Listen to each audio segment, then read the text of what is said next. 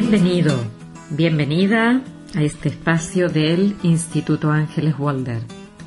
Aquí te acompaño hoy para mirar algo que nos interesa muy mucho si quieres empezar a cambiar y dejar la motivación rápida, rápida, la gratificación de un instante para mantenerte en alguna línea de las que tú quieras ir trabajando en tu vida. Hoy quiero charlar contigo sobre los sistemas de recompensa o gratificación. Para sobrevivir, los distintos seres vivos han tenido que acercarse a lo positivo y alejarse de lo negativo. El sistema de gratificación, como su nombre lo indica, le ha permitido a los seres vivos continuar en su, en su evolución, en su desarrollo, estableciendo mecanismos de supervivencia que le permitieran cubrir las necesidades más básicas e ir incorporando otros, otros procesos como pueden ser después la seguridad, la realización, la valoración, el amor por sí mismo. O sea, poco a poco van aumentando los niveles de gratificación. Lo primero, lo más básico, la mezcla de esas sensaciones y emociones agradables y de ese sentir placer se ha ido integrando y constituyendo una motivación muy fuerte para mantener la vida. Por eso nos hemos animado a salir a cazar, nos hemos animado a buscar un trabajo, nos hemos animado a salir a encontrar el alimento, nos hemos animado a encontrar a una pareja, hemos salido en su búsqueda o en su encuentro, lo hemos permitido porque estar con alguien querido, ser aceptado en un grupo, ser tenido en cuenta en una empresa, en un trabajo, eso nos tranquiliza, eso nos alegra. Y todo este sistema de comportamientos están regulados en nuestro sistema nervioso. Por eso podemos observar la neurobiología del sistema de recompensa. Se activa frente a estímulos externos. Por ejemplo, un plato de comida. No es lo mismo comer todos los días garbanzos que comer variado. No es lo mismo eh, todos los días beber agua que mm, tener la posibilidad de beber agua junto a otras bebidas que nos gusten. No es lo mismo tener todos, todos, todos los días el mismo par de zapatos a ponerte que te sirvan, que sean confortables, que eh, te estimulen o estén adaptados, por ejemplo, a, a, tu pie y a las diferentes temporadas. Cuando hace calor te pones un calzado más abierto, cuando hace más frío un calzado más cubierto. O sea que, de alguna forma, hay estímulos externos que van a activar las vías de recompensa, las vías nerviosas. Y esto va a llegar mediante señales o conexiones neuronales que van a permitir que se secreten las sustancias que nos van a procurar sensaciones placenteras, como pueden ser la dopamina, la oxitocina y todo se inicia con la captación de nuestra amígdala. La amígdala es una partecita, unos núcleos del sistema límbico que captan la tonalidad que tiene un determinado evento. Y ante esa tonalidad aparece el estímulo emocional. Esos estímulos son comunicados a otra partecita del sistema límbico, que es el hipocampo, que es quien ha guardado todos nuestros recuerdos. Y si mm, son negativos, se pondrán en marcha los sistemas de enfrentamiento del estrés. Si son positivos, se desarrolla todo el sistema de recompensa o de gratificación que responde a, estas, a estos momentos agradables de la vida, como tengo comida, tengo agua, eh, tengo una pareja, puedo tener sexo, eh, me siento relajado, me siento desestresado, en fin, que una vez que vivimos una situación placentera y una emoción de alegría, una emoción de, de, amor, de cariño, de bienestar, todo lo que nos regule o nos lleve hacia la coherencia con lo que queremos vivir, pues se pone en marcha este otro sistema, que es el de las vías de recompensa. Y ¿Cómo va a ocurrir? Pues la amígdala que ha sentido o resentido una determinada emoción, porque es como revivido en otro instante eh, una emoción, va a comunicarse con el núcleo accumbens, que forma parte de nuestro sistema nervioso y es un sistema que va a permitir la liberación de neurotransmisores que permite que el individuo desarrolle determinadas conductas aprendidas en respuesta a esos hechos placenteros y va a permitir la liberación de la dopamina.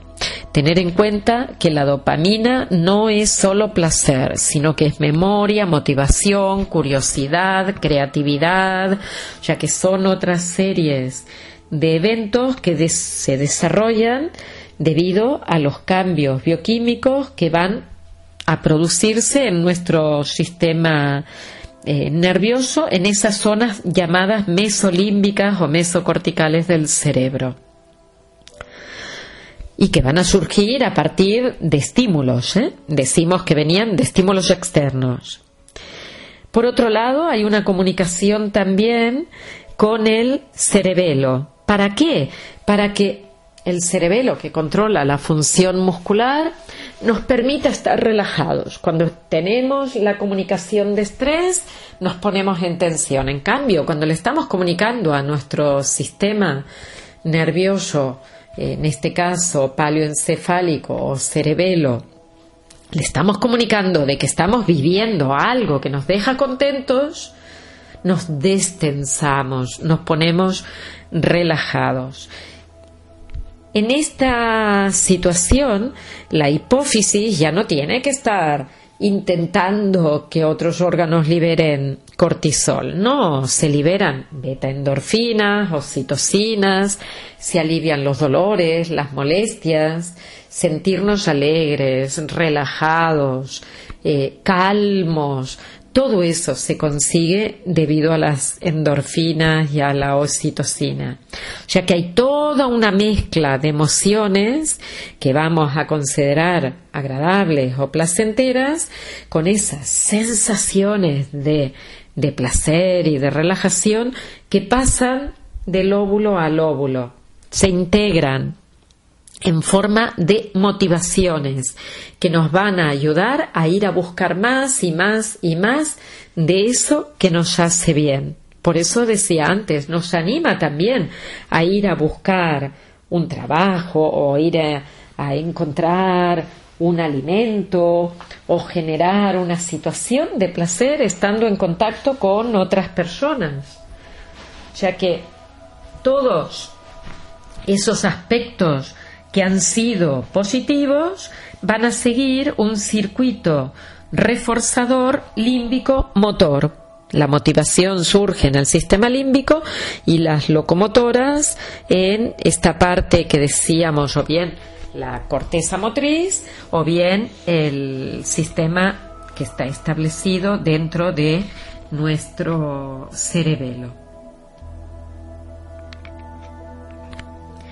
Junto a todo este sistema emocional en el que sentimos más placer por la recompensa y más dolor o displacer, lo contrario, cuando hay un castigo, eh, aparece la dopamina, que es la, mm, hormona que va a estar eh, seduciéndonos para que nos acerquemos siempre a lo que nos hace bien. O sea que, de alguna forma, nuestra supervivencia, la búsqueda de alimento, de sexo, de seguridad, de compañía, de relaciones, de amistades, está basada en un sistema nervioso de gratificación.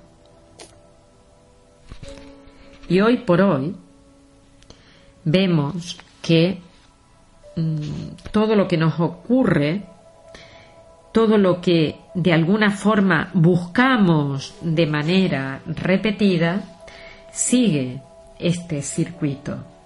Podríamos decir, hoy por hoy, compramos por gratificación la mayor parte de las veces en este mundo en el que las necesidades básicas están cubiertas. No digo en otros en el que la necesidad de beber se cubre caminando cada día 20 kilómetros para encontrar un bidoncito de agua o que hay una ONG que está trayendo comida y trayendo lo indispensable. No, digo en un mundo en el que las necesidades básicas están cubiertas, podemos poner como ejemplo las compras y cómo las realizamos. ¿Qué estamos comprando? Estamos comprando maneras de ser o estilos de vida. Eh, y eso es lo que van a buscar las marcas para vendernos. O sea, el ser humano, además de, de los pilares eh, que tiene para obtener seguridad, que son el, todo lo que sean cubrir necesidades arcaicas, a partir de aquí, para tener seguridad también necesita pertenecer y estar en un grupo, sentirse uno más, formar parte de una tribu, o sea, eh, tener una identidad y pertenecer a un colectivo. Y a veces creemos que compramos la ropa que lleva fulanito o menganita los zapatos de tal presentador, el collar de tal persona y que eso nos va a gratificar. En realidad sí que nos gratifica. Lo que no va a hacer es que tú, eh, por ejemplo, cubras otro tipo de necesidades, eh, como por ejemplo la autorrealización, que es la necesidad máxima, o que eso te dé la total felicidad. No, eso permite, tiene que ver con un consumo que no nos hace libres, pero que nos da la alegría instantánea, la alegría del momento, la alegría de sentir que eh, pertenecemos por un ratito al grupo o al estilo que se ha configurado a través de una determinada persona. Y en realidad lo que estamos buscando es ser como esa persona, no es porque llevemos su vestido. Pero en nuestro interior, cuando admiramos a alguien, estamos intentando cubrir necesidades propias a partir de un modelo o de un estilo que tiene otro y que no tengo yo. Y eso nos puede llevar a conductas o bien hedonistas o bien adicciones.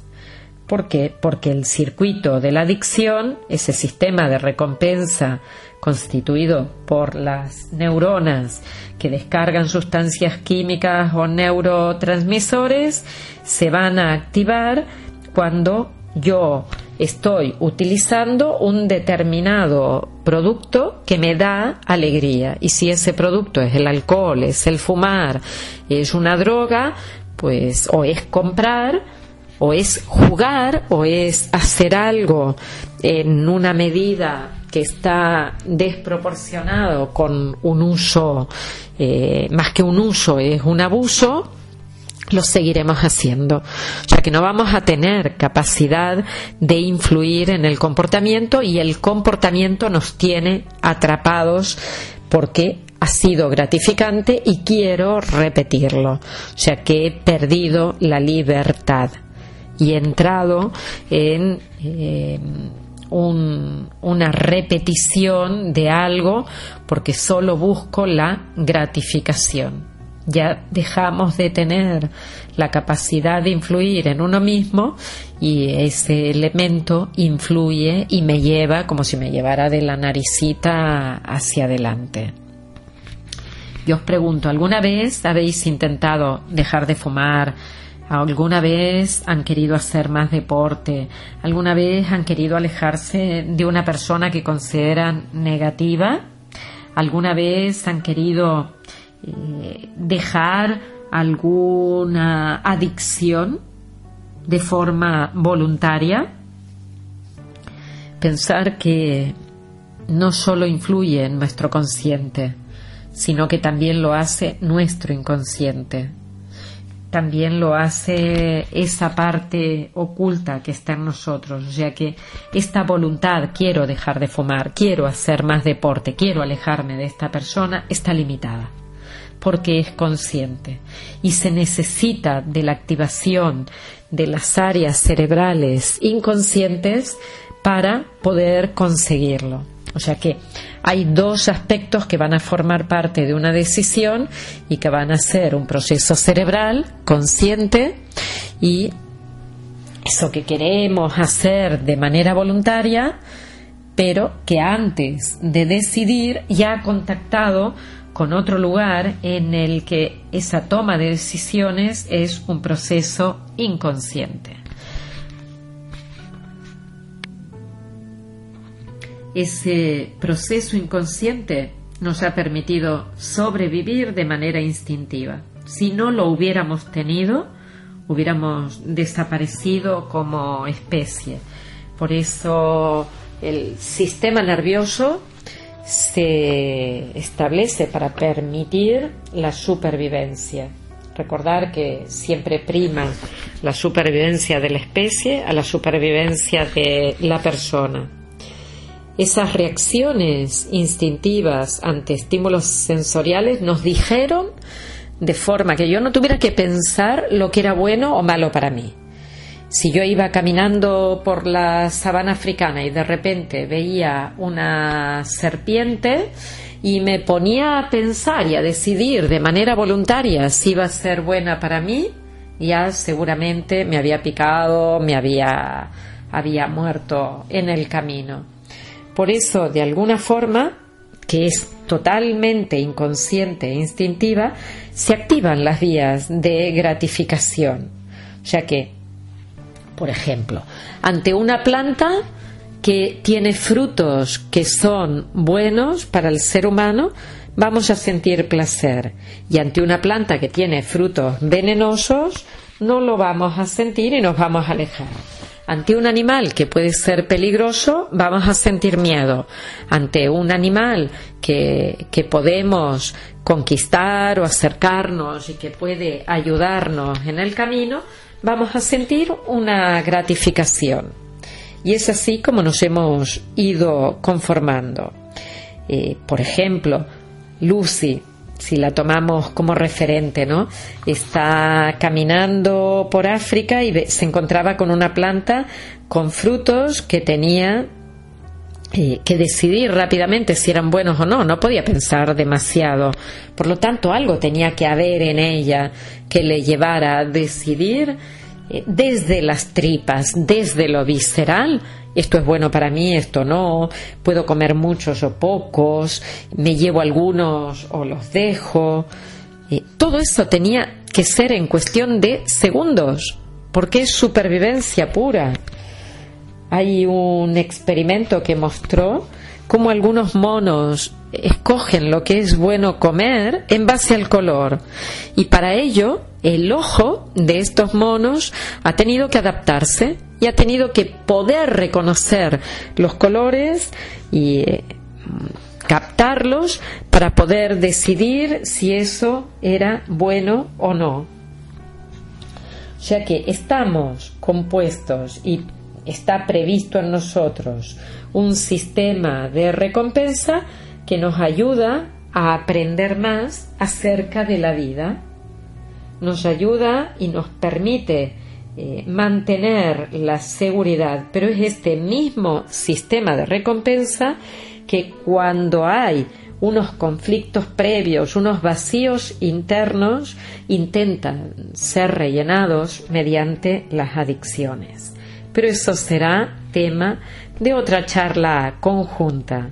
Te deseo un buen camino en, el, en las vías de reconocimiento de lo que es sano para ti y de lo que no. Y que lo que no pueda ser trabajado desde el interior para darte cuenta que, que eso seguramente está siendo una forma que has encontrado, eh, una forma de gratificarte, una manera de autorrealizarte, pero que no es seguramente muy sano y que lo puedes dejar de lado cuando revises tus historias de dolor y en eso te puede acompañar la descodificación biológica. Un abrazo muy fuerte. Eso me gratifica, el poder llegar a ti, el poder sentirte, el poder eh, percibir cómo las personas podemos todas, cada una de nosotras, poner un granito de arena para que esta humanidad sea mejor, para que todos seamos felices desde, desde nuestra fibra interior. Un abrazo.